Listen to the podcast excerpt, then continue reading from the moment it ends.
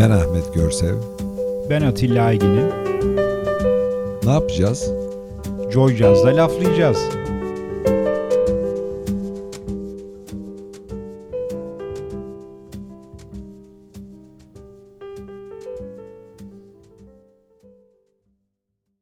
İyi akşamlar. Laflayacağız dinleyicileri. Perşembe akşamı dinleyenler için olsun.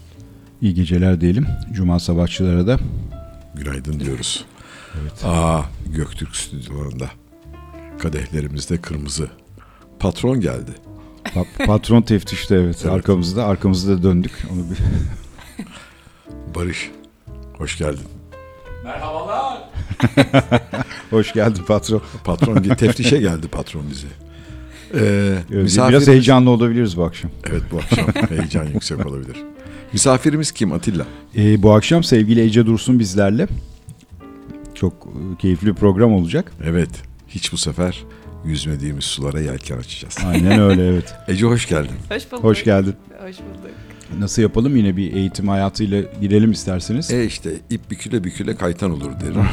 Önce eğitimden girelim. Tamam. Kü- küçük yaşlardan başlayalım. Evet. Ee, en sonuncuyu söyleyeyim yoga hocasıyım ama eğitimimin e, başında çok böyle e, yogalarla bir işler yok. E, jimnastik eğitimi aldım evet 5 yaşında jimnastiğe başladım 12 yaşıma kadar jimnastik yaptım aktif olarak ama bu sadece hobiydi yani bir çocukluk hobisi gibi e, ola geldi. Profesyonel bir şey düşünmüyordum. Onun ekmeğini sonradan yoga hocalığında bolca yedim. E, asıl e, eğitim hayatımda kırılma noktası herhalde e, lise hayatım olacak. E, Güzel Sanatlar Lisesi müzik bölümü mezunuyum Avni Akyol e, Güzel Sanatlar Lisesi. Violonsel çalıyordum lisede. Ee, ama müzik de okumadım. Ben Daha çok şey sonra- araştırdım senin hakkında ama o lisedeki ne çaldığını bulamadım. Bak violonsel evet, enteresan violonsel ona geleceğiz ama. violonsel çalıyordum. Ee, çok da severek okudum. Ee, hatta yani müziğe olan ilgim de e, şöyle çok tatlı anaokulu e, yıllığımda küçük bir hocamın notu vardır. Müzik kulağı var üstüne gitmenizi tavsiye ederim diye not düşmüş böyle annemlere. o zamanlar öyle şeyler vardı. evet. Ee, onun üzerine bana böyle babam işte kızım gitar çalmak ister misin diye çok küçükken 10 yaşındayken falan gelmişti. Klasik gitarla geldi böyle. Her şey öyle başladı ama çok basit bir e, yerde. Hiç profesyonel bir müzik hayatım olmadı zaten şimdiden önden söyleyeyim böyle bir Ece, beklentiye girmesin kimse. Herkesin hayatında öyle başlıyor mesela. Bana da bana da mandolin almışlardı. Üçüncü derste çocuğun biri bir ters laf söyleyince mandolinden oldum. Mandolin torbanın içindeyken bir vurdum. Sapı ayrı, mandolin ayrı oldu. Silaha dönüştü. Silah diyorsun. dön. Müzik hayatım öyle bitti. Demek ki herkes de bağlama olsaydı belki daha iyi bağlardım olayı. Böyle bir ağır bir bas gitar olsa falan daha sağlam olurdu. Yani öyle herkese alınan müzik aletiyle müzik hayat devam etmiyor. Olmuyor evet. Ee, sonra işte lisede e, zaten çok yoğun hani belki bilenler vardır. Güzel Sanatlar Lisesi bir meslek lisesi olduğu için kültür dersleri minimumda genellikle hep müzik üzerine işte solfej, koro, or- orkestra, piyano vesaire bunların hepsi zorunlu ders olarak devam ediyor. Yoğun bir müzik hayatının içerisindeydim, mutluydum ama e, şöyle bir e, hayali kuramadım o yıllarda. Niye müzikle devam etmedim dersem aslında burada. E, benim için o zaman şu çok kolay bir şey. İşte Marmara Üniversitesi müzik öğretmenliği okursun ve müzik öğretmeni olursun. Bir yere atanırsın e, vesaire. Bu devam edecek bir şey. O beni o sırada yani birazcık da belki ergenlik ve işte büyük yüksek hayaller kurmanın etkisiyle çok fazla tatmin etmedi. Birazcık daha böyle çok başka disiplinlerde bes- disiplinlerden de beslenebileceğim bir şey istiyordum. E, müzisyen olmak için yani virtüözite kıvamında bir müzisyen olmak için de çılgınca bir e, mesai gerekiyor. Çalışma temposu. Yani Tabii, 6 hem de ne saat, biçim. 8 saat ve başka herhangi başka bir şey belki en azından o dönemde vaktin e, kalmıyor. O e, motivasyonu belki bulamıyor olacaksın. Ben de birazcık daha böyle araştırayım ve farklı farklı şeylerle besleneyim isteyen bir e, insanım. O zaman da öyleydim, şimdi de böyleyim. Yani işte biraz felsefe okuyayım, mitoloji okuyayım, tarih okuyayım, onu okuyayım, bunu okuyayım. İstediğim meslek kafamda öyle şekillenmeye başladı böyle lise sona doğru. Hani öyle bir şey yapmak istiyorum ki her şeyle ilgili bir şeylerden beslenebileyim. Ee, ve burada hayat beni sanat tarihine yönlendirdi. Bu arada Ee, hızlı konuşma eğitimi aldın mı? Ee, almadım yani bu konuda lütfen beni uyarın. Daha da hızlı konuşabilirim bu yavaşlatılmış hali. tamam yavaş. Bir saat falan sürecek bu akşam. Ben bir cümleye başlayıp bitirmene kadar hayat hikayesini anlattım. Ak- Kafamdaki şeyler daha hızlı gidiyor. Güzel. yetişemiyorum. Peki şimdi üniversite sanat tarihine geldik. Onu anladığım kadarıyla isteyerek Evet, ve evet. bilerek bir, bir Tabii, seçim tabii. yaptın. E, bilerek seçim yaptım. Yani şöyle bir kısıtlanmışlık hali vardı. O dönemde Türkiye'deki eğitim sisteminde meslek liseleri mezunlarının istediği her bölüme girme hakkı yoktu. Aslında psikoloji istiyordum ama e, olamadı. Dediğim gibi herhangi bir kısıtlama olduğu için meslek lisesi mezunlarında. Ama sanat tarihinde çok severek girdim ve çok severek okudum. Okudun, Çünkü güzel. tam istediğim şeyi buldum hakikaten. Yani sanat tarihini okuyabilmek için, hakkını vererek okuyabilmek için ezberden bahsetmiyorum. Bir sürü başka disiplinden yani ekonomi de okumak gerekiyor yeri geldiğinde. Mutlaka. İşte e, sosyoloji de bilmek gerekiyor. Felsefe, psikoloji vesaire bunların hepsini bilerek sanat tarihini algılayabiliyorsun. Bu beni gerçekten o 4 sene çok tatmin etti. Tatmin süper. Ve sonra da zaten sanat sektöründe konuda ilerledin, ilerledim, evet. evet. Yani Allah'tan nefes aldı arada. Bizde bir parça, bir parça, parça fırsatı. Yoksa yani susturmakta zorluk çekeriz. Bu arada Atilla 99. program. Bu program. Öyle mi? Ben bugün saydım 99 hava gelemedim ama sen benden iyi sayıyorsun onu biliyorum. Ben bir tek onu yapıyorum zaten. Onu iyi yapayım bari. Calling England Home diyelim. Tamam güzel yeni bir parça gelsin. Ee, Anthony Joseph'tan e, birlikte dinliyoruz. Parçadan sonra yine birlikteyiz. Kaldığımız yerden devam ediyoruz.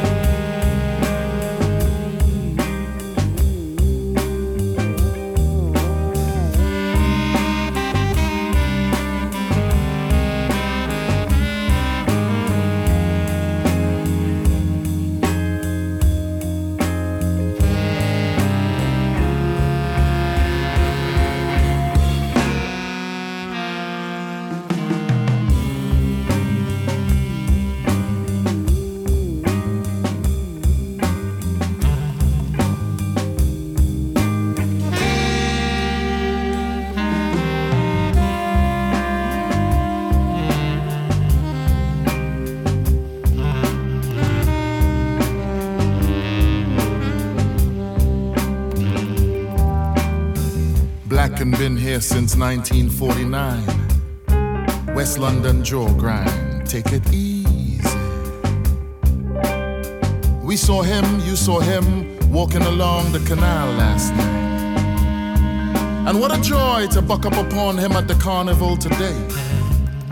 To hear him speak about the dances and the bands at the Paramount. The spots you couldn't mix with white in or dance in remembering London.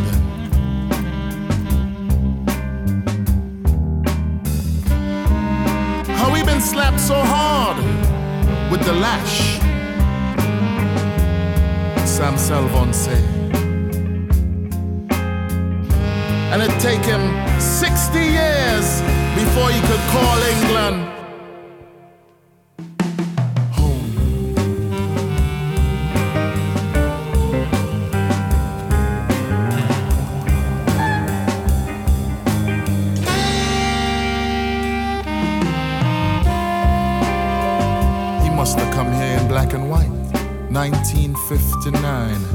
Time longer than twine. So long ago, he don't remember being a child. Just a suit and steamer trunk upon a ship which took a good six weeks to cruise. We sat at his kitchen table, and I filmed him on the sly, but he wasn't saying much. At least nothing I could put in a poem. Instead, he showed me photographs the dashiki and the fez with Michael X at the ambience. Yeah. Outside, the night came in. And we had moved so far away from calling England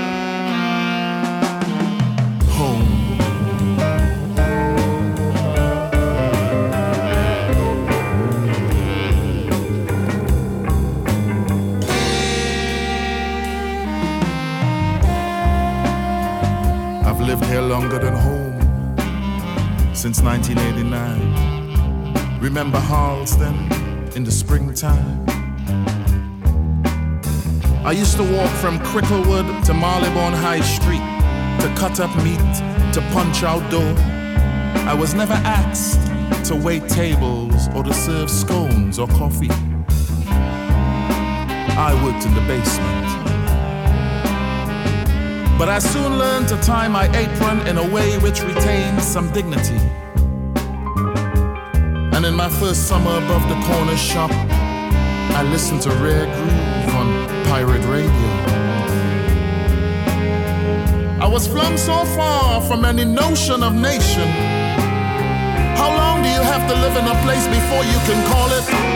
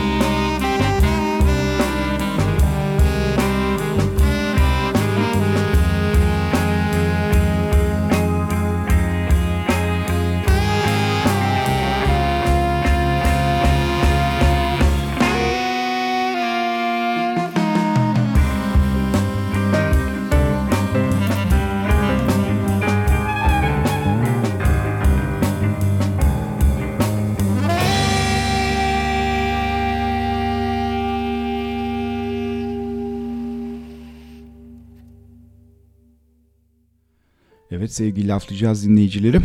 Yine keyifli bir programda sizlerle birlikteyiz. Bu akşamki konuğumuz sevgili Ece Dursun. Şimdi eğitim dedik, sanat tarihi dedik. Ee, sanat tarihini o kadar keyifli okumuşsun ki çok uzun yıllarda o, o branşı Sektörde de o çalıştım, sektörde evet. devam ettin. İstersen birazcık şimdi iş hayatından, kariyerden bahsedelim. Tabii. Ee, 12 sene kadar toplamda yani yoga hocalığına profesyonel olarak başlayana kadar hep sanat sektöründeydim. İlk hatta üniversite 3. sınıftaydım. Hatırlarsınız belki İstanbul 2010 Avrupa Kültür Başkenti, Başkenti, seçilmişti. Ee, onun projelendirilmesiyle ilgili bir ajans kurulmuştu. Nuri Çolakoğlu yanılmıyorsam genel müdür falandı. aynen. E, o ajansta staja başladım üniversite 3. sınıfta. E, sonra İKSV'de staja devam ettim. E, sonra artık e, mezun olduktan sonra ilk önce bir sanat PR'ı deneyimim oldu çok kısa. E, onu da çok böyle kısaca bahsetmek istiyorum. Şey e, Sabancı Müzesi'nin o zamanki PR'ını yapan e, ajans Sibel Aslan'ın AVB e, dijital PR ajansı. Orada çok kısa bir deneyimim oldu. Ama sanat PR'ı dediğimiz şey her ne kadar içinde PR, e, sanat olsa da pazarlama dediğimiz şeyin bana çok olmadığını, hiç orada böyle bir kimyasal olarak uyuşmadığımı fark ettim ve sonra aslında çok fazla Türkiye'de hakikaten bir sanat tarihi ya da sanat yönetimi mezununun yapabileceği şey e, kısıtlı, çok fazla maalesef. alan yok. E, tabii ki galerilerde çalışmaya başladım. İşte sergi operasyonu, sergi koordinatörlüğü, e, zaman zaman istemeyerek de olsa satış kanalında da çünkü galeride bulunmak durumunda oluyorsun. Ama tabii ki palazlandıkça yani biraz böyle kıdem kazandıkça e, o yapmaya başladığın e, hangi kısmıyla ilgilenmek istiyorsan o galeride hangi işle ilgilenmek istiyorsan ona doğru çekiliyorsun. Ben biraz daha operasyon ve böyle editoryal içerik üretme işte öncesinde bir art writing e, eğitimi almıştım. Sanat yazarlığı tarafım da vardı hafiften. Biraz o kanalda ilerlemek istedim. Yani içerik üreteyim ve operasyon yapayım. Çok fazla böyle satışa, PR'a vesaireye girmek istemedim. O zaten başka bir hakikaten karakter ve e, profession yani. E, son 6 senemde de e, özel bir Çağdaş Sanat Koleksiyonu'nun e, sorumlusu yöneticisiydim. O koleksiyonun RG'si gibi düşünebiliriz. Yani kimi alalım, hangi sanatçıyı alalım, bu para verilir mi? O para o sanatçıya verilmez mi? Falan gibi böyle. Gerçekten 12 senemi de hep onu söylüyorum çok severek yaşadım. Hiç böyle e, ne yapıyorum ben ya gibi bir hissiyata sadece gündelik stresler dolayısıyla kapılmışımdır. Yaptığım işin genel motivasyonunda hiç motivasyon kaybı yaşamadım. Neden yogaya düştün derseniz falan diye oradan bağlayacağım.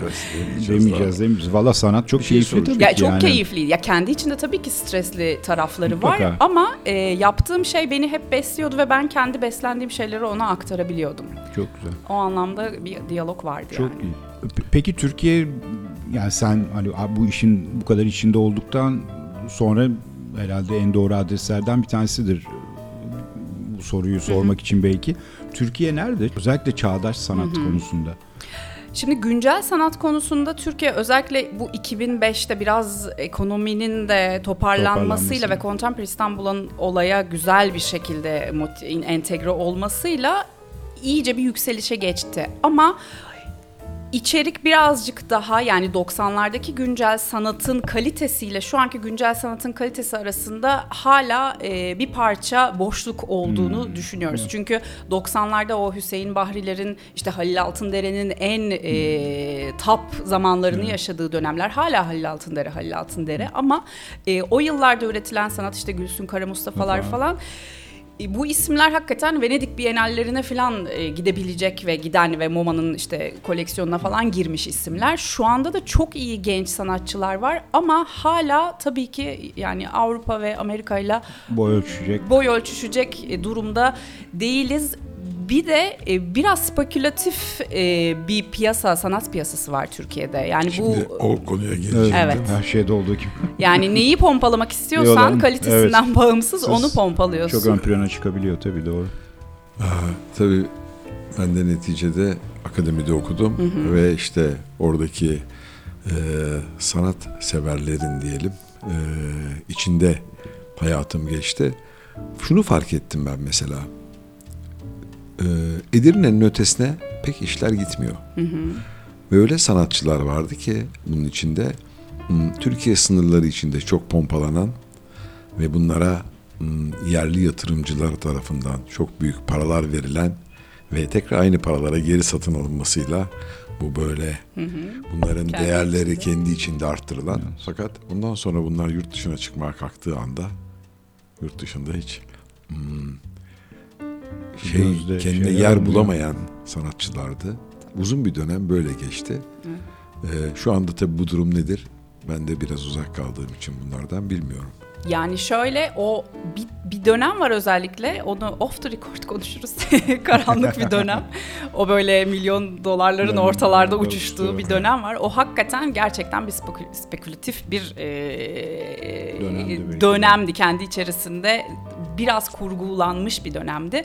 Şu anda e, yurt dışına yine gidebilen e, sanatçılar var tabii ki eserlerini koleksiyonlara sokabilen sanatçılar var ama e, o s- artık şeye dönüştü. Yani seni hangi galeri temsil ediyor, o galerinin prestiji, yurt dışındaki görünürlüğü, yurt dışı fuarlardaki katılım durumu vesaire. Yani o kadar böyle her şey ticaretin içerisine döndüğü bir şey ki biraz benim aslında bu işten soğumak, soğuma kelimesi biraz fazla olabilir ama Bir adım geri şeyimi durmak bir diyelim. adım geri durmak durmak. isteme sebeplerimden bir tanesi de buydu. Çünkü e, baktığın zaman benim e, birlikte çalıştığım koleksiyoner hakikaten Türkiye'nin en prestijli ko- sanat koleksiyonuna sahip kişilerden biri ve çok e, köklü bir ailenin e, mensubu kendisi. Onun aldığı eserler e, o kadar değerli ve o kadar e, politik işler yapan, eleştirel, kavramsal işler yapan o kadar değerli sanatçıların işlerini alıyorduk ki biz o işleri yurt dışında yani bırak ismini duyurmayı şurada sanattan anlıyorum diyen insanlar bilmiyordu o kişilerin isimlerini. Şimdi bunları gördükten sonra e, hakikaten e, biraz böyle bir yerden sonra boşa boşa çıkıyor. Ya paranın olduğu, paranın bu kadar işte futbol endüstrisinde Evet, de aynı tabii, muhabbet aynı. geçiyor ya. Bilmediğim sulara Fazla girmeyeyim rahat. Ha, yani paranın bu kadar fazla Harcandı. konuştuğu yerde maalesef sanatta o kadar temiz masum kalamıyor. Evet, çok Ee, doğru. çok hak yeniyor, çok e, underestimate ediliyor Mutlaka, bir mutlaka. sürü şey. Peki, Yapacak bir şey yok, her işin doğası. nefes aldı. Aldım. İkinci parça İkinci gelsin parçaya o zaman. gelsin. Evet, bir- Beat diyelim. evet İsveçli gruptan gelecek. Tingval Trio'dan dinliyoruz. Gelsin bakalım.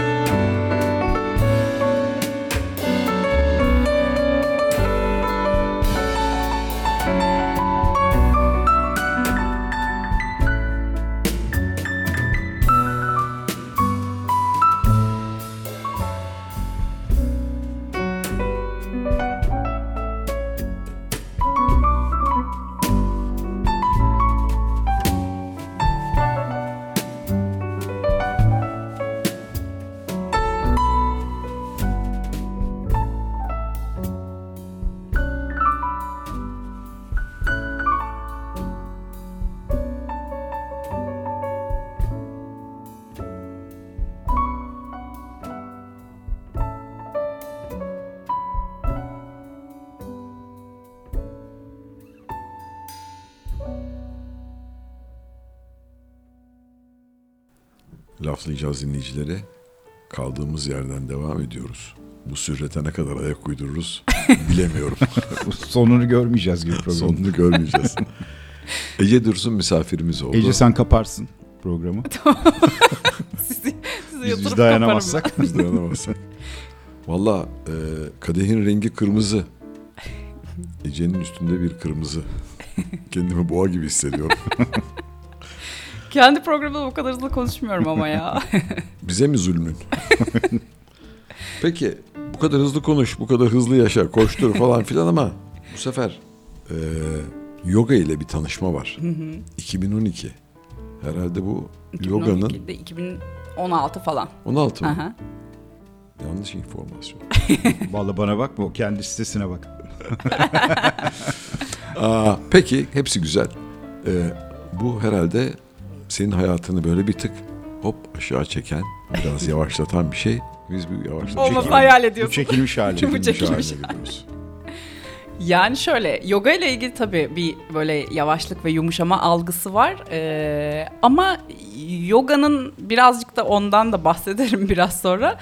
Ee, tam tersi ateş böyle e, o enerjiyi o böyle hareketi de yükselten bir tarafı da var. Neye ihtiyacın varsa hayatta aslında biraz sana ona veri, onu veriyor. Benim hayatımda e, yoga yapıyordum. E, ilk daha e, işte 2014-2015 falan o yıllarda çok hani spor salonu yogası dediğimiz böyle e, yumuşak yumuşak çok fazla hocanın da yoga hocası olup olmadığından emin olmadığın bir spor salonu yogası kavramı Bizim vardır. bildiğimiz yoga.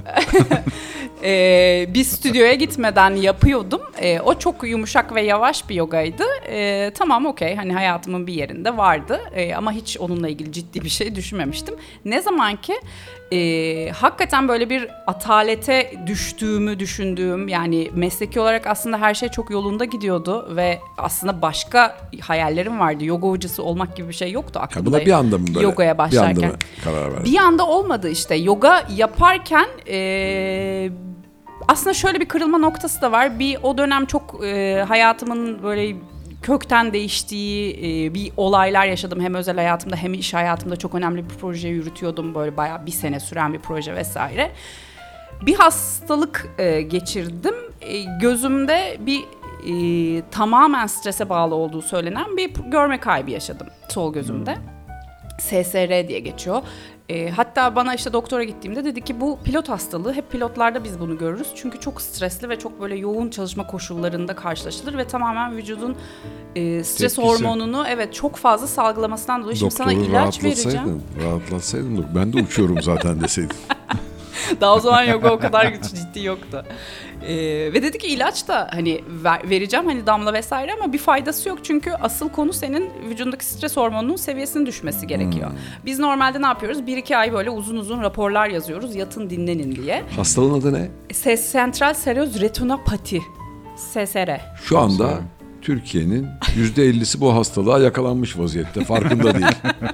Yani bundan daha stresli Olabilir. bir ortam olabilir mi ya? Evet. Yani bir gözde görme kaybıyla bir sabah uyandım sol gözüm 20 senedir bu haldeyiz. Nasıl stres Ya, olmaz? evet. Herkes gözünü değil beynini kaybetti. kesinlikle. Evet, bazısında beyne vuruyor demek ki. Bazısını beyne vuruyor. Neyse onunla baş etmem hakikaten stresle baş etmem gibi bir gündemim doğdu. Bunun üzerine yogaya biraz ağırlık vermeye başladım. Bir 6 ay sürdü komple gözümün eski yetisini kazanması. Ee, ve o sırada ben yogaya bayağı bir bağlanmış oldum. Çünkü şöyle de bir işte jimnastikten gelen bir altyapıyla bedenim çok hızlı yanıt vermeye başladı. Bu sefer ciddi ciddi yoga yapıyordum artık. 6 ayda eski haline Gözüm döndü. dönebiliyorsun. Evet evet gözüm düzeldi. Kaç sene bu 12 sene sonra 6 ayda döndü. Gözüm Demek Evet. ki biz Türkiye normalinde bir sene sonra 6 ayda sen döndüyse 12 ayda da biz döneriz. Gözler ve beyinler düzgün çalışmaya başlayacak. İnşallah. umarız. Umarız. Yani 14 Mayıs'a bağlı. Sa- evet, evet. Sonrasını sonra göreceğiz. Politik içerik. Yok politikayla alakalı bir durum yok. değil. Sadece görmeyle alakalı Alakalı bir bir şey, durum evet. yani. Kesinlikle. Görme ve düşünmeyle alakalı. Evet. İnşallah ihtiyacımız kalmaz Mayıs'ta hepimize. Peki. Güzel günler. Öyle bağlanmam yani gerçekten yoga ile haşır neşir iyice içli dışlı olmam o hastalığımın da etkisiyle biraz oldu. Ee, hakikaten bana çok iyi geldi. İyileştim ve e, hayatımdaki diğer e, dinamikleri de çözümlemiş oldum ve kendi içinde daha böyle akışa e, klişe bir tabirle akışa bıraktım kendimi. E sonra uzmanlık dediğimiz şey aslında hoca olmak yine o zaman için kafamda değildi. E, bir şeylerin böyle dibini eşmeyi çok sevdiğim için dedim ki bu yoga ne? Ben sadece böyle gidip yoga yapmak istemiyorum. Bilmek istiyorum. Neden böyle yapıyoruz? Bu niye bana iyi geldi? Ben niye iyileştim bununla? Ben bunun hani rasyonelize etmek istiyorum. Çünkü çok böyle o zamanlarda hiç inanmıyorum spiritüel şeyler hiç yok bende. E şimdi bile bir tık daha hala şeyimdir. Hani o konuda dengeli olmaya hep dikkat ederim kendi derslerimde de. E, neyse onu rasyonelize etmek için bir yoga uzmanlaşma programına kaydoldum. Araştırdım kimdir nedir, kimden alınır eder. E, ve yine o zaman da öyle bir niyetim yok. Çok çalışkanım ama yani tam bir nerd böyle bütün işte hoca 3 kitap okuyun diyor ben 5 okuyorum falan böyle. İşte hoca şunun özetini çıkarın diyor ben proje hazırlıyorum falan böyle. Ve bunu tamamen içimden gelerek yapıyorum çünkü sevdiğim bir e, iş olduğu için o benim. Ee, sonra biraz açıkçası hocamın e, cesaretlendirmesiyle yani sen hoca olmalısın çünkü hem bir kere zaten öğretmekle ilgili çünkü o eğitim içerisinde bunun Mutlaka. pratikleri de yapılıyor. E, hem öğretmekle ilgili doğal bir kabiliyetin var hem de inanılmaz adanmışsın. Yani hiç ben bu kadar çok çalışan bir yoga öğrencisi görmedim dedi. Yani çok fazla okuyorsun, çok fazla çalışıyorsun, şunu yapıyorsun, bunu yapıyorsun. Ben bunları hoca olmak için yapmıyorum halbuki tamamen merak ettiğim için yapıyorum ama o yol beni öyle öyle öyle öyle birden oraya götürdü. E, bir süre hem e, kurumsal hayatı, normal iş hayatımı devam ettirip hem e, part time yoga hocalığı yapıyordum. Ofisten çıkıp böyle koştur koştur o zaman CVK Otel'de e, ders veriyordum. CVK Otel'e gidiyordum. Orada işte akşam ders veriyorum, sonra işe gidiyorum falan. Derken pandemi girdi. Ki bu da benim işime geldi. Pandemi ne kadar çok insanın hayatını değiştirdi. ki. Evet. Ben olumlu etkilenenlerdenim. Ne güzel.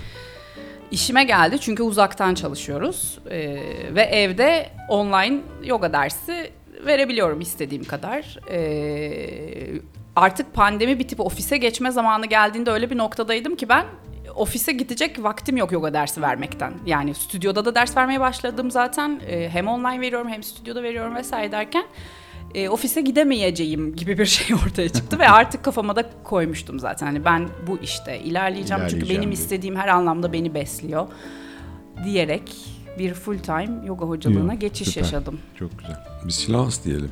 Evet. Diyelim. Sustum diyebilirsiniz. Paolo Frezu'dan diyelim. Evet. The Silence of Your Heart. Hep birlikte dinliyoruz. Sonra yogadan ama devam edeceğiz. Thank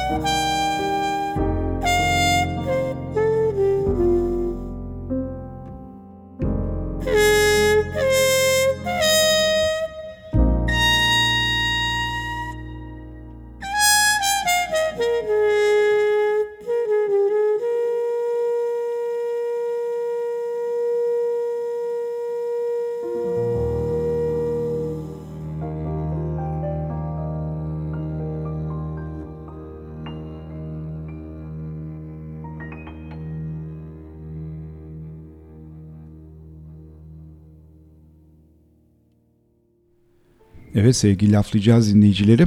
Sevgili Ece Dursun bizlerle bu akşam e, bol bol yoga konuşacağız. Konuşuyoruz da. E, Galiba ilk defa programda bak yüz, yüze doğru gidiyoruz dedin. Evet. Yoga ile ilgili Yok, pek bir konuk olmamıştı. Şu anda daha Ne kendimi bize. iyi hissetmiyorum ama birazdan ben de ufak ufak Ufak doğru başlayabilirim. başlayabilirim. Başla, başla. E, Şimdi şeyi sormak istiyorum. Yani yoga tabii ki çok derin felsefesi olan bir şey aslında. Yani birazcık oralardan bize bahsetsene. Tabii ki. Ee, yoga aslında fiziksel pratiği de barındıran bir öğreti. Ee, felsefi bir öğreti. Ee, bir din değil. Herkesin çoğu kişinin zannettiğinin ötesinde. Fiziksel pratik e, yoganın katmanlarından bir tanesi ve olmazsa olmazlarından bir tanesi. Son dönemde artık Instagram'da çokça belki takip edenler varsa karşılaşıyorlardır işte ellerin üzerinde duruyoruz, onu yapıyoruz, bunu yapıyoruz, bir sürü hareketler, uçanlar, kaçanlar falan. Bunların neden yoga pratiğinin içerisinde olduğu kısmı aslında tamamen e, beyni geliştirmekle ilgili, zihnin yapısını değiştirmekle ilgili şeyler. Yani havalı olsun diye yapılmıyor o pozlar. Dolayısıyla fiziksel pratiği yogadan çıkartamıyoruz. O yüzden bedeniyle e, kişi çalışmak zorunda. Ama e, yoganın işte 8 aşamalı yoga yolu diye çok da girmeyeceğim derinine teorik yoga felsefesinde bir kavram vardır. O 8 aşamanın 3. aşaması beden pratiğidir. Yani yaptığımız o işte gördüğünüz fiziksel yogadır. Dördüncü, beşinci, altıncı e, aşamaları nefes ve meditasyon çalışmalarıdır. Ve en son sekizinci aşamada da nirvana dediğimiz o aydınlanmaya ulaşabilirsen ulaşırsın. Ece bir şey soracağım. Lütfen. Bir de mesela nefes dersleri alıyorlar. Nefes nefes nasıl alınır? O bütün bunları diye bir şey nefes var. yogası mı? Nefes yogası ya dönüştürücü nefes çalışması falan diye geçiyor. Onun yoga ile birebir bağlantısı yok. Ee, onların kullandığı nefes tekniği birazcık daha böyle işte doğumda e, bebeğin daha hayata henüz ilk nefesini al, aldığı anda aldığı bir doğal nefes var. Ona geri döndürmek için yapılan bir çalışma. Yine bedensel bir pratik ama doğrudan yoganın içerisinde o nefes çalışması yok. Yogadaki nefes pranayama diye geçiyor. Birazca birazcık daha nefesi manipüle etmek yani kontrol etmek üzerine çeşitli teknikleri var. İşte bir tane teknikte atıyorum 5 al, 5 sayıda al, 10 sayıda ver. Daha zor bir teknikte işte 5 sayıda al, 20 saniye tut, 20 sayıda ver falan gibi böyle çeşitli çeşitli seviyeye göre katmanları var. E, ikisi farklı şeyler.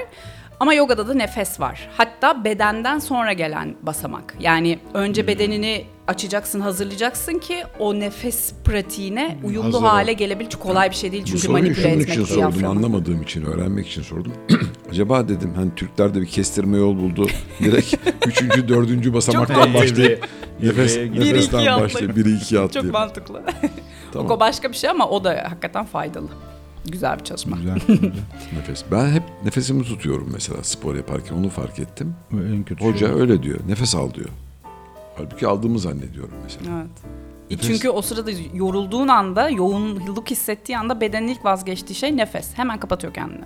Aha. Yogada da çok görüyoruz. Nefesini tutuyor öğrenci Evet. mesela zor bir pozdayken. Evet. Halbuki pozu yapamıyor olmasının sebeplerinden bir tanesi de nefesini Nefes tutması. tutmak. Bıraksa daha rahat yapacak.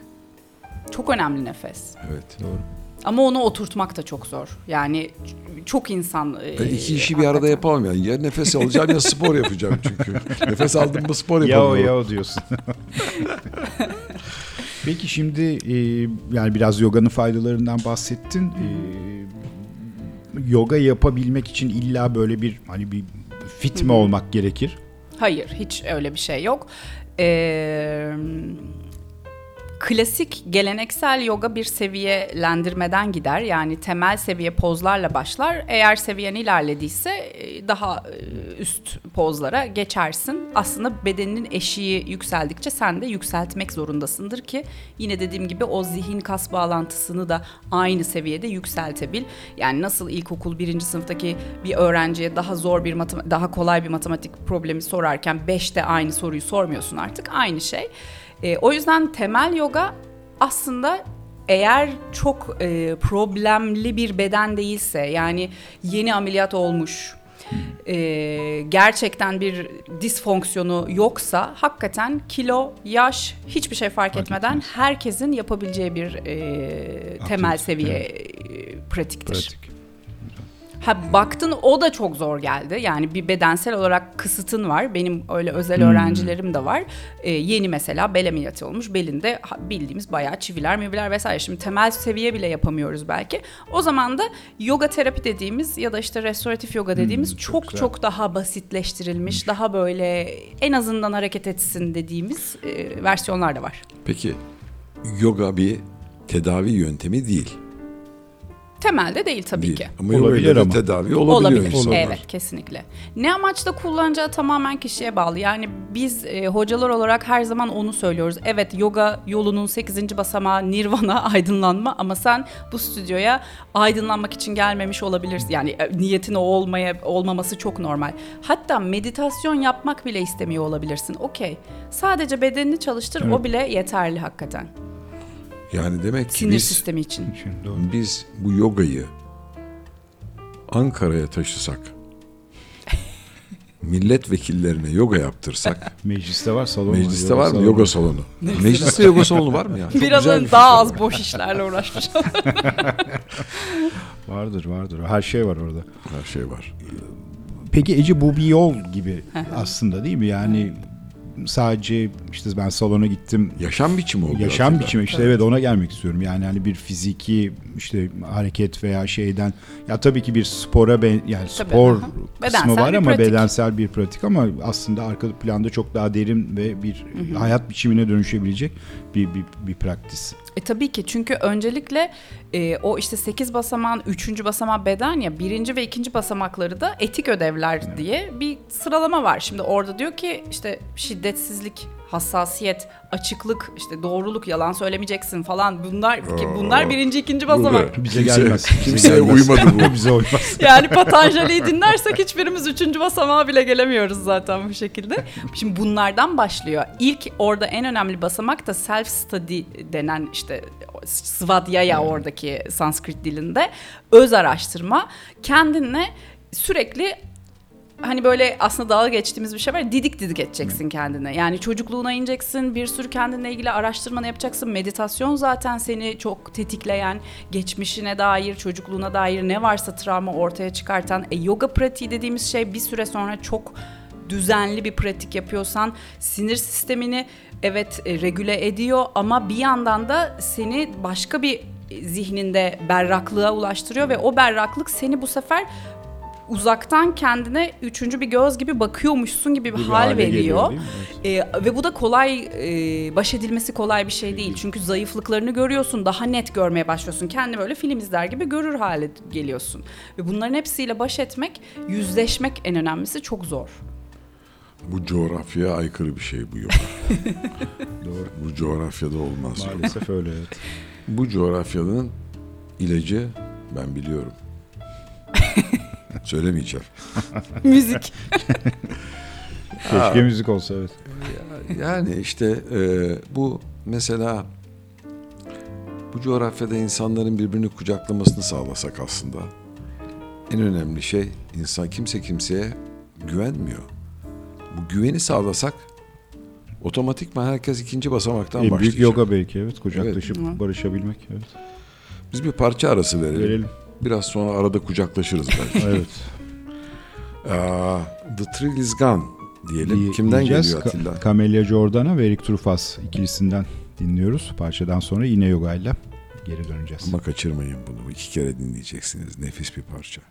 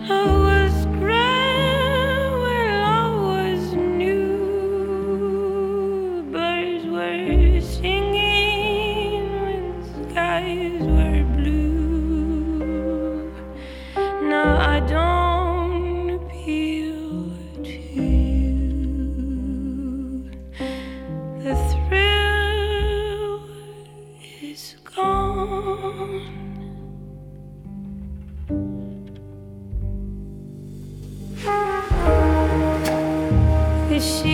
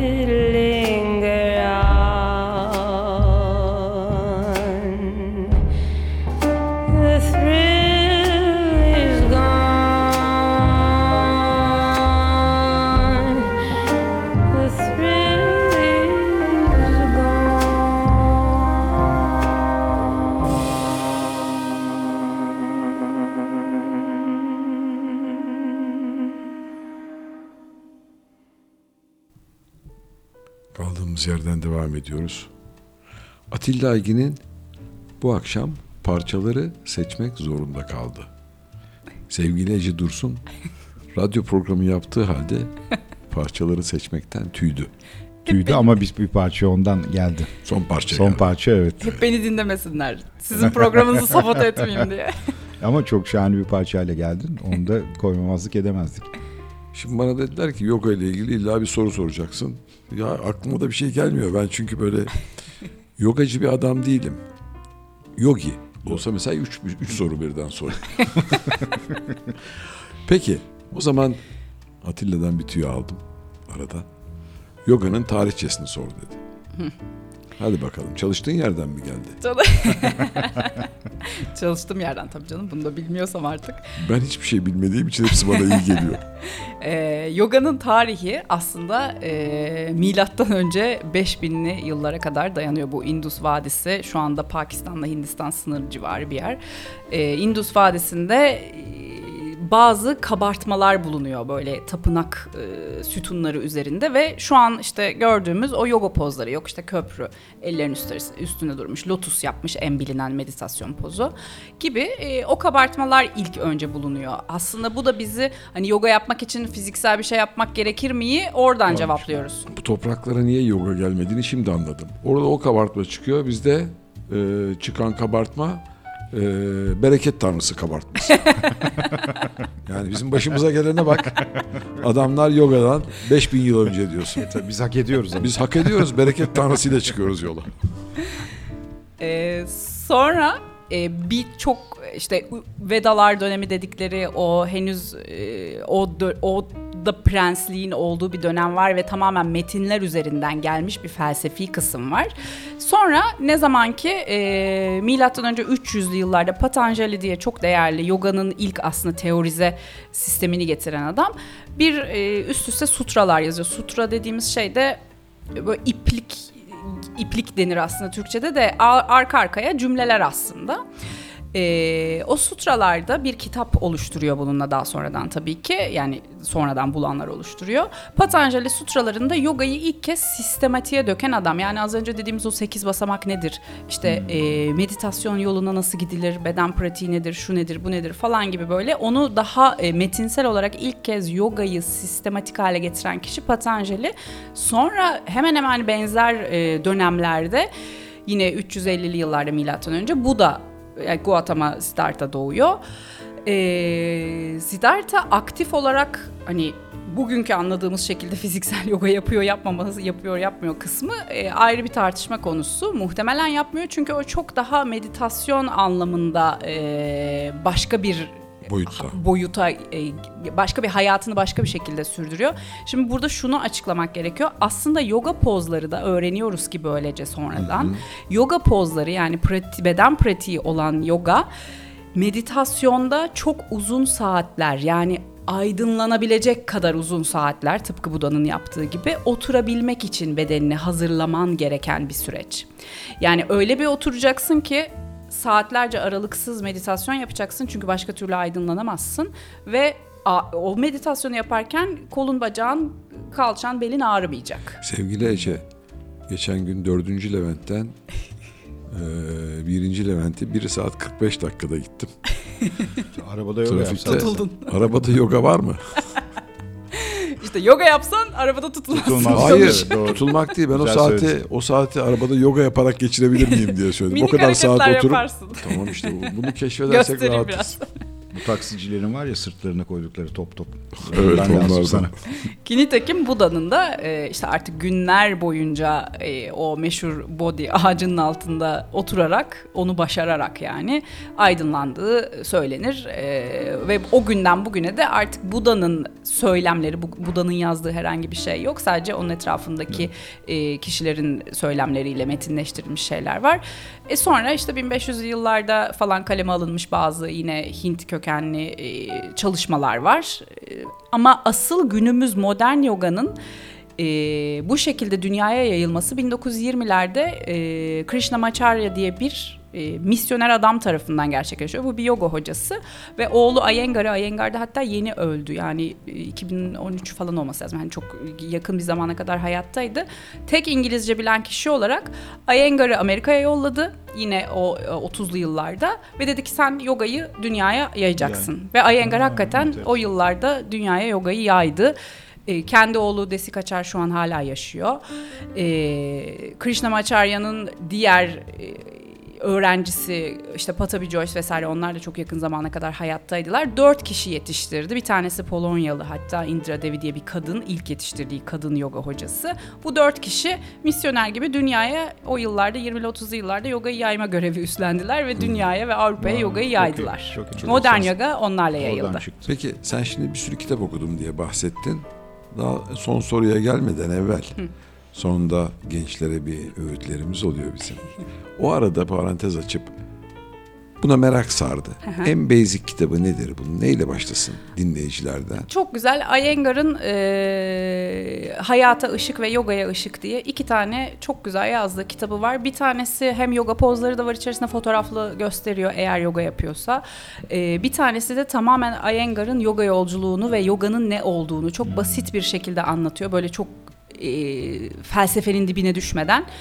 Hemen onu tavsiye edebilirim. Yine Desi. Kaçar'ın Iyengar'ın oğlu o da yoganın kalbi. Ya bunlar çok hani temel Üç kitap. Kaynak kitapları olabilir. kitap. En Evet. basit başlayabilecekleri Çok güzel. üç kitap. Şahane. Çünkü bizde genel geçer sistem şöyledir. Ya tamam kitap yerine ben bir hoca bulayım hemen hocadan öğreneyim. Ama çok kitap okuduğunu söyledim bununla alakalı. Bilmeden olmuyor. Ben Evet. en azından ona inanmıyorum. Evet evet evet. Mutlaka. Yani biz de tabii programlarda hep onu söylüyoruz Atilla ile beraber. sevgili Atilla Aygin'in de her zaman söylediği şeydir. Eğitim olmadan hiçbir şey olmuyor. Yani ağızdan dolma tüfek gibi işte tek atışta bitiyor. Şimdi bizim millet yani bizim millet değil dünyada da yani millet hocayı kitabı falan bıraktı YouTube'dan bir şeyler evet ya. kapmaya çalışıyor. Hap. Hap Evet. bilgi. Aynen. YouTube hapı. Üç videoda her şeyin profesyoneli ol- olmaya çalışıyor insan. Ya bir de benim dikkatimi çeken bir şey oluyor. Aa, çevrede bunu gözlemliyorum. Sadece yoga ile alakalı değil bu ama. Her şeyde genel geçer alakalı bir şey söyleyeceğim. Üç tane ders alınca herkes hoca olmaya başlıyor. Ya evet. Bir de o var tabii. Öyle bir geyik vardı. Tabii tabii. Evet. Evet. Yoga yapandan Tabii, tabii. çok hocası var diye. Öyle mi? Öyle bir espri vardı. Doğru doğru evet işte bu yoga için Ama var, hayat yine- koçları için var. evet ya. Ya o bizim ülkeye bence ait. Yani Evet, tamamen doğru. toplum genetiğiyle ilgili bir şey. Hemen bir şeyin uzmanı olmak istemek e, Evet. çok burada kolay ya bu keşke ülkede keşke maalesef. o kadar kolay olsa. Ee, herkesin cahil olduğu yerde en cahil adam bile en bilgili adam oluyor bir Evet. anda. Doğru. Çünkü Aynen. öyle bir şey bir tane bir video izledim. Adama diyor ki konuş bakayım İspanyolca diyor. Konuşuyor. Anladınız mı diyor. Kimse anlamıyor diyor. E nereden biliyorsunuz bunun İspanyolca konuştuğunu diyor. Güzel. Biz İspanyolca bilmiyoruz ama iyi bildiğimiz bir şey var. Miles Davis, Winnie Shorter, Ron Carter, babalar. Çok güzel bir parçayla Evet. geliyor. Ee, bunu The Sorcerer diyeceğiz. Bir Herbie Hancock bestesi. Hatta bunu da e, yakın zamanda kaybettiğimiz Wayne Shorter'a ithaf edelim. Parçadan sonra birlikteyiz. Thank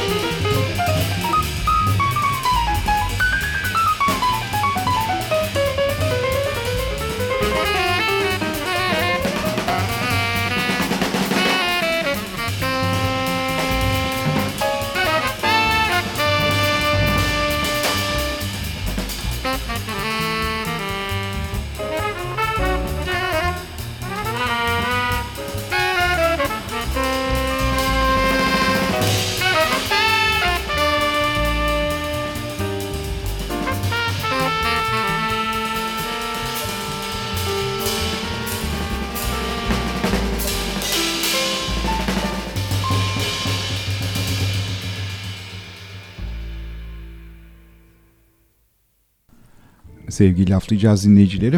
Kaldığımız yerden devam ediyoruz. Konuğumuz sevgili Ece Dursun'da. Nerede kaldık Atilla? Şimdi bayağı bir yoga konuştuk Ee, ama maalesef artık yavaş yavaş yogaya e, bir nokta koymamız gerekiyor. Çünkü başka konuşmak istediğimiz konular da var. Bunlardan bir tanesi de sevgili Ece'nin podcast'i. Evet. Çok keyifli bir e, podcast var çalışmadığın yer diye. Evet. Ee, birazcık ondan bahsedelim istersen. Tabii ki. Ee, ne kadar konuşmayı sevdiğim görülmüştür herhalde. Dedim ki ben nerede konuşacağım? Sen konuşmadığın Benim bir yerde yer- bir podcast daha yapabilirsin. Benim konuşmam lazım. Şimdi şöyle bir e, şey var. Yani yogayı sadece bir bedensel pratik gibi öğrencilere e, fiziksel hareket yaptırdığımız bir ders gibi göremiyoruz. Dolayısıyla felsefesinden bahsetmek zorundayız. O başında teaching verme dediğimiz birkaç dakikalık bir sunum aşaması var derslerde. Ve dolayısıyla öğ- öğretmenin en azından benim kendi adıma kendime yüklediğim misyon bu. Sürekli kendini geliştirmesi gerekiyor. Felsefe okuması gerekiyor. Mitoloji, Hint mitolojisi zaten bilmek gerekiyor. E, tarih okumak gerekiyor. E, kendi ilgi alanım e, psikoloji bilmek gerekiyor. Çünkü yoganın psikolojiyle çok birebir bağlantısı Bağlantısı var. var, Sinir mutlaka. sistemiyle, zihnin çalışma prensibiyle. E, nörobilim bilmek çok çok faydalı yoga için. Çünkü bazı öğrenciye spiritüel bir yerden dokunamıyorsun. Ama rasyonel ve bilimsel bir yerden dokunacaksın. Nörobilimden örnek veriyorsun. Beyninin yapısını nasıl değiştirdiğiyle ilgili yoganın. Hocam Bunun- ağzından Süper. bal damlıyor. Kesinlikle yani bu konu e, çok çok önemli bir konu hakikaten. Dedim ki ben bunları daha uzun uzun nerede anlatırım? Çünkü derslerde 2-3 dakikalık bir girişte e, bir küçük teaching veriyoruz. E, Sonra derse geçiyoruz. Benim bunları birazcık daha paylaşma isteğim oldu. E, öğrencilerimden sorular geliyor. Hani Ay hocam işte bununla ilgili bir şeyler söylediniz çok dikkatimizi çekti. Nerede bununla ilgili daha fazla bilgi bulabiliriz falan derken ve bu konuda da hakikaten bir podcast e, alanında Türkiye'de yani yurt dışında çok fazla var da e, bir eksik var bence boşluk var ya çok fazla spiritüalizme düşmüş olan e, bu anlamda podcastler var. Okey onlar da ne güzel ilgilisi zaten onları da dinliyor. E, ama yoganın ve yoga ile birlikte hayatın diğer taraflarında da yani o yoganın temelindeki öz araştırma işte know thyself vardır ya hani kendini bil aslında yoganın mantığı. Kendini bilmekle ilgili ben neyden neyi çalışmaktan hoşlanıyorum kendim ve ney benim hayatta çalışmadığım yerlerden geliyor beni zorluyor ve insanlar da muhtemelen paralel e, şeyler yaşıyorlar gördüğüm kadarıyla gözlemlediğim kadarıyla. Bu kadar O yüzden- kendini bilmesinin arasında çok önemli bir var. Aslında evet yani benim kendi bil bilmeme vesile olan konular neler? Şunlar şunlar şunlar şunlar. Bunun içerisinde elbette yoga bayağı bir e, teorik olarak yer alıyor podcast bölümlerinde. Ama e, en son mesela işte geçen hafta Kadınlar Günü ne değildir diye bir bölüm yayınladım. Çünkü Kadınlar Günü'nün e, aslında kadın kimliğinin o politik oluşumuyla ilgili yüzyıllar süren bir e, tarihsel yanı var. Cadıların yakılmasından işte Haypatya'nın öldürülmesine kadar antik Yunan'da. Hani bu tarihi anlatmak e, benim kendimi bilme serüvenimin bir parçası. Bunları okumak daha doğrusu ve anlatmak da aynı şekilde. Bir parantez hemen Lütfen. açıyorum lütfen. Ee, ancak susturabiliyorum. Bu podcast'i nereden bulup izleyecek seyirciler? Evet Dinleyiciler. öncelikle karnaval.com diye. E, Karnaval'ın e, web sitesinde zaten podcastler, podcastler bölümünde var. var. Evet. Spotify'da da var ama. Fayda da var evet. Spotify'da. ama siz Karnaval'dan dinleyin. Ece Dursun yazdıkları zaman direkt geliyor mu bu? E, Spotify'a mı çıkar? Evet, Spotify. Evet. Evet, Tamam. Karnaval'da Karnavala çıkıyor, çıkıyor mu? Çıkıyor galiba. Çıkmayan da Çıkıyordur. araştırsın bulsun kendini bilsin. Çalışmadığın Biraz yer. Evet. araştırsınlar tabii evet. Evet çok güzel. Ee, peki ne kadardır devam ediyor bu podcast? Bir seneyi geçti. Bir seneyi geçti. Hı hı. Şimdi konuklara da başladım. Ee, konuk alarak da devam edeceğim. Ee, o yüzden öyle farklı farklı konularda paslaşa paslaşa gidiyorum. Bakalım. Varsa özel istek şu konuyu da işleyin dediğiniz bana yazın. Mutlaka değerlendiririm. Evet. Soracak olanlar Ece Dursun'a sevgili. Ee, arasınlar, bulsunlar. Böyle hazır Instagram'da. lokma- Evet hazır- seni Instagram'dan nasıl bulsun? ecedursun.yoga Aha. Ecedursun.yoga. Noktayı koymazsanız bulamazsınız. Bulamaz. Başka yerlere Bütün gidiyor. hocaların sonunda yoga var o çok komik. Yogacı cenneti oldu memleket. ya. Evet. Sen de mi Jack bir laf söyledin? Çok hoşuma gitti. Hocadan çok öğrenci var. Şey e, pardon Öğrenciden öğrenciden çok çok hoca hoca var. var. Hocaların hocası. Aa, bu işi Türkiye'de iyi yapanlar da var. Tabii ki. Aa, onlara da ulaşabilirler. Başka? Şimdi bir de yoga dergisi diye bir bir platform bir var platform evet. var. online. Orada da senin Orada yazıların yazılarım var. Hı hı. Aslında podcast'ten önceydi o yani hala yazıyorum ama podcast'te e, anlatmaya başlamadan önce dediğim gibi ben bunları bir yerde anlatmam lazım diye yazdım. Sonra podcast çıkınca yazmayı biraz böyle uzun aralıklarla devam ettirdim. Hmm. Hatta şu an şeye döndü. Podcast anlatıyorum. Aynı konuyu yazıyorum. E, durumu olmayan dinlesin. Okumak istemeyen dinlesin diye. Çok iyi. Aslında bu e, en çok bilhassa İstanbul, Ankara, İzmir'de dinleyenler için büyük avantaj. E, yolda giderken Spotify'dan açıp kaçırdıklarını dinleyebiliyorlar çok rahatlıkla. Bizim dinleyicilerimizin birçoğu öyle çünkü. Çoğu evet yürüyüş yapanlar, Yürüyüş arabada yaparken, işe giderken. araba, evet. Evet. onun gerçekten hakikaten podcast, o Podcast. dijital yayın bambaşka bir yere doğru Evet, gidiyor ya. Evet, aynen öyle evet. Gelecek orada. Dijital çağa geçtik. Geçtik. Bu konularda ben çok zayıfım. Bu konuları Atilla'dan öğreniyorum sevgili Yok Atilla. bizde pek bir şey Sevgili. Atilla benden o bir level daha yukarıda. Ne güzel tamamlıyorsunuz birbirinizi. Aynen, aynen. Evet. Ne yapalım bir parçaya gidelim. Evet. eee, The Temptation diyeceğim. Öyle bir grup vardı. Var- The grup vardı, Temptations. Temptations, evet. harika. Evet. Ama bu o değil. Bu o değil evet bu bir bir Xavier Cugat parçası. Temptation. E, güzel bir e, akordeon ve saksofon birlikteliği dinleyeceğiz. Vincent Peyrani ve Emil Parisen'den.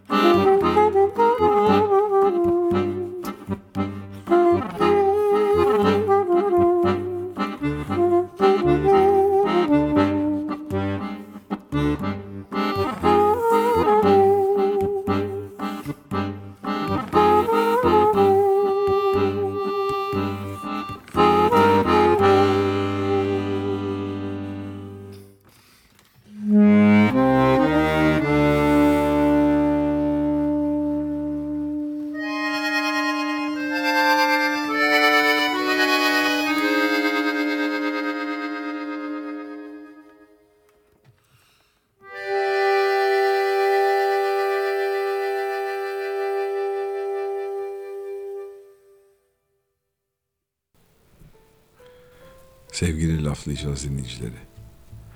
Ee, boss'umuz sevgili Selim. Aa, laflayacağız programını yapmak için Joy Jazz'a geldi. Joy Jazz'da bize bir şans tanıdı. Ne yapacağız Atilla dedik. Laflayacağız dedik. Laflayacağız dedik. Aynı radyoda sen de program yapıyorsun. Evet. Biz laflıyoruz. Sen ne yapıyorsun? Ben kendi kendime laflıyorum. Ee, Biraz radyo programlarından bize bahset o zaman. Tabii. Joy Jazz'de çarşamba akşamları introspektif programın ismi. Aslında yine benzer bir şey. İntrospektif e, içeriye doğru bir bakış anlamına geliyor. Aslında o kendini bil mantığından yola çıkarak yapılmış bir program. E, bahsettiğim o az önce üzerinden geçtiğim kabaca işte felsefe, mitoloji vesaire gündelik hayatta karşımıza çıkan temaların derinlerinde ne olduğuyla ilgili çok kısa kısa e, bilgiler tabii ki radyo programında bir podcast kadar konuşamadığım için kısa kısa konuşuyorum ve bunun müzikal olarak kim bununla ilgili nasıl bir e, iş üretmiş, eser üretmiş onu arkasından güzel. çalıyorum. Çünkü sanatçı yani müzisyenlerin de aslında bizden başka dertleri yok. Aynı şeyleri dert ediniyorlar. Hatta programı yaparken şunu fark ettim ki özellikle yeni nesil son e, 20 sene içerisinde üç- üreten daha genç e, müzisyenlerde biraz daha spiritüel mevzulara ağırlık verme hali var. Şarkı sözleri Barış bizi torpille aldı radyoya. Sen de mi torpil ediyorsun? Hayır.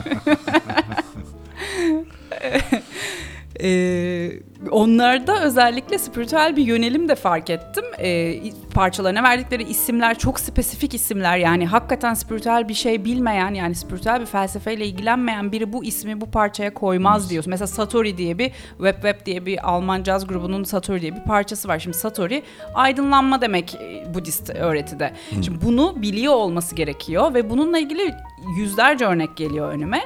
Ee, ve bu dertlerden aslında sadece tabii ki son 20 yılda üretilmiş olan değil daha daha önceki çağlara, daha önceki dönemlere ait müzisyenler de benzer şeylerden beslenmiş.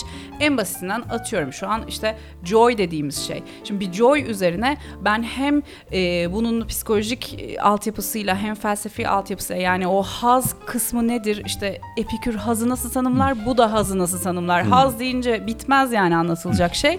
Ama bir de gelmiş bir müzisyen joy demiş, haz demiş, pleasure demiş. Ona bir parça yapmış. Bunları birleştirmek gibi bir motivasyonum e, ortaya çıktı. Ve bunun üzerine de o programı yapmaya başladım. Çok güzel. Şimdi Benim müzis- de 15. bölümüm olacak süper herhalde. süper. Eline, ilerine sağlık. Şimdi müzisyenler arasında da yoga çok popüler Evet. bir şey bildiğim kadarıyla. Yani o, o aydınlanma veya o şeyi sürdürebilme, Tabii yaratıcılığı ki. sürdürebilme için belki de. Çünkü kendi e, bedenleriyle bu kadar e, hemhal olabilecekleri başka bir fiziksel pratik yok. Yani Yok. fitness Yok, vesaire tabii dediğimiz yok. şeyler bu başka. kanala girmiyor. Yoga'nın hakikaten verdiği deneyim bambaşka. Özellikle sonrasında yaşanılan deneyim e, kendinle böyle baş başa bir deneyim yaşamış oluyorsun. Farklı bir deneyim yaşamış oluyorsun ve bundan müzisyenler sonuç olarak nasıl ki daha intimate bir şeylerini sunuyorlar ortaya. E, yoga da bu o intimacy'yi ortaya besliyor, destekliyor. Evet, doğru, doğru. Hoş. Tavsiye ediyoruz. Bütün o kadar hatlar karıştı ki kafamız yandı şimdi. Yoga, yani birlikte radyo programı, felsefesi. Aslında hepsi birlikte. kendini bil.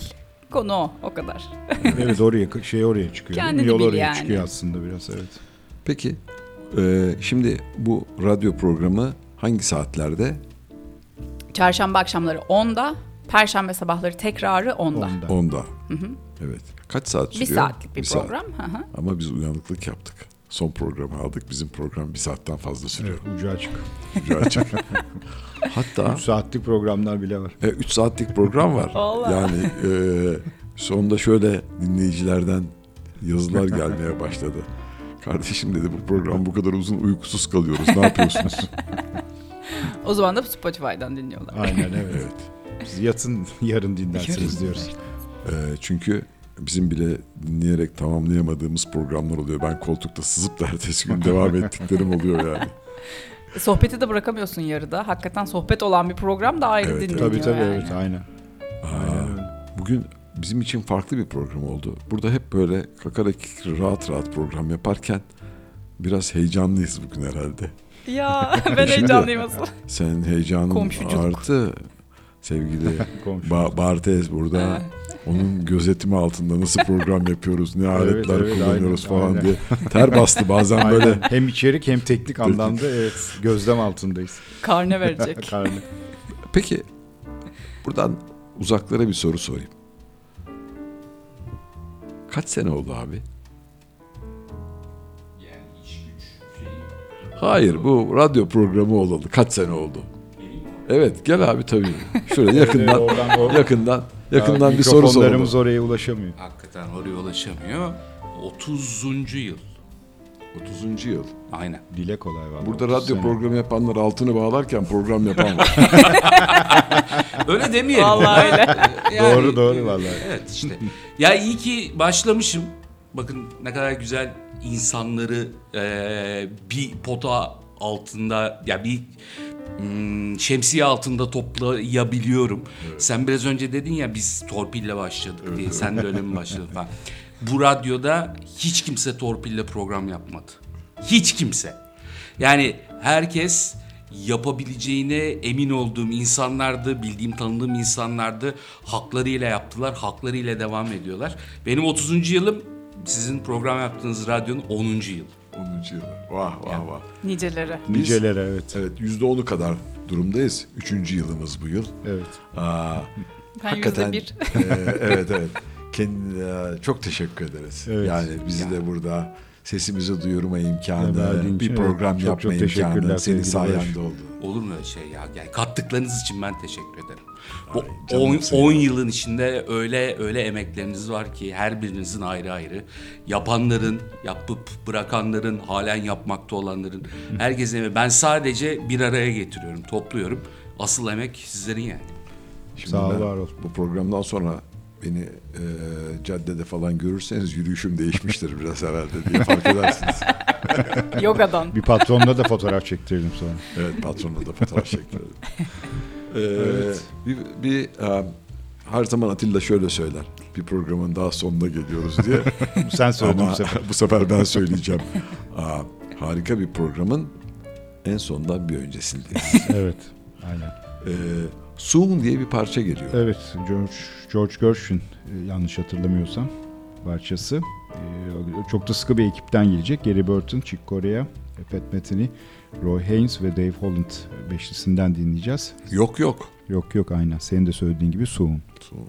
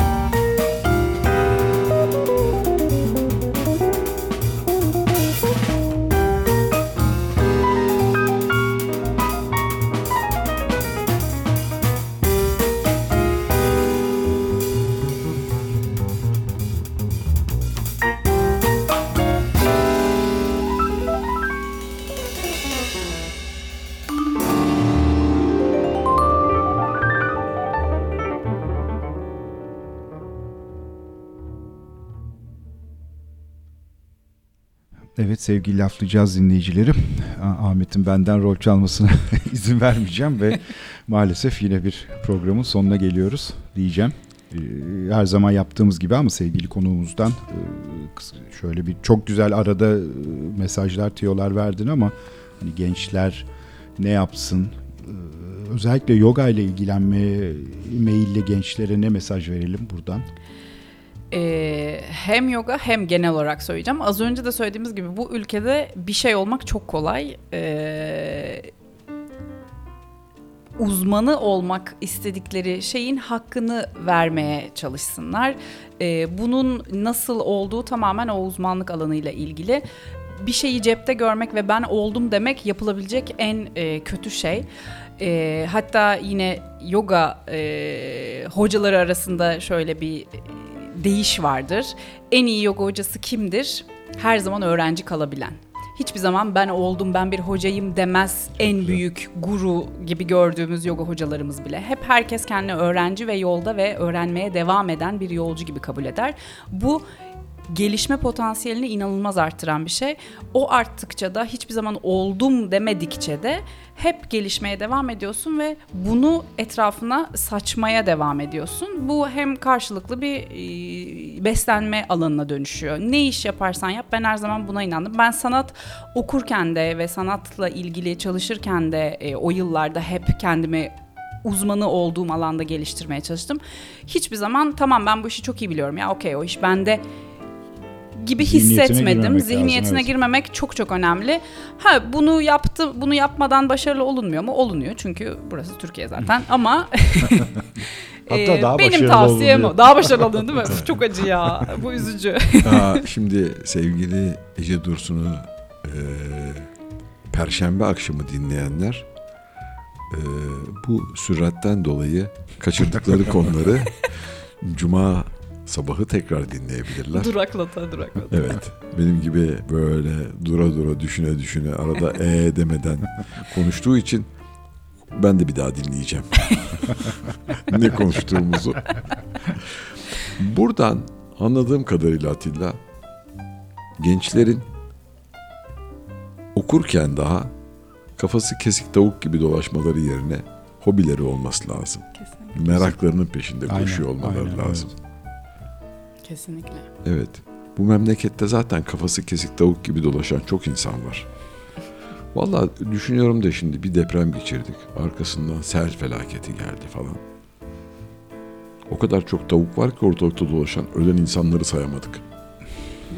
Öyle. Aa, selden ölen insanların toprağa bereket yağmuru düştü diye tavuklar var dolaşan. Ya. Üzülüyoruz bütün bunlara tabii.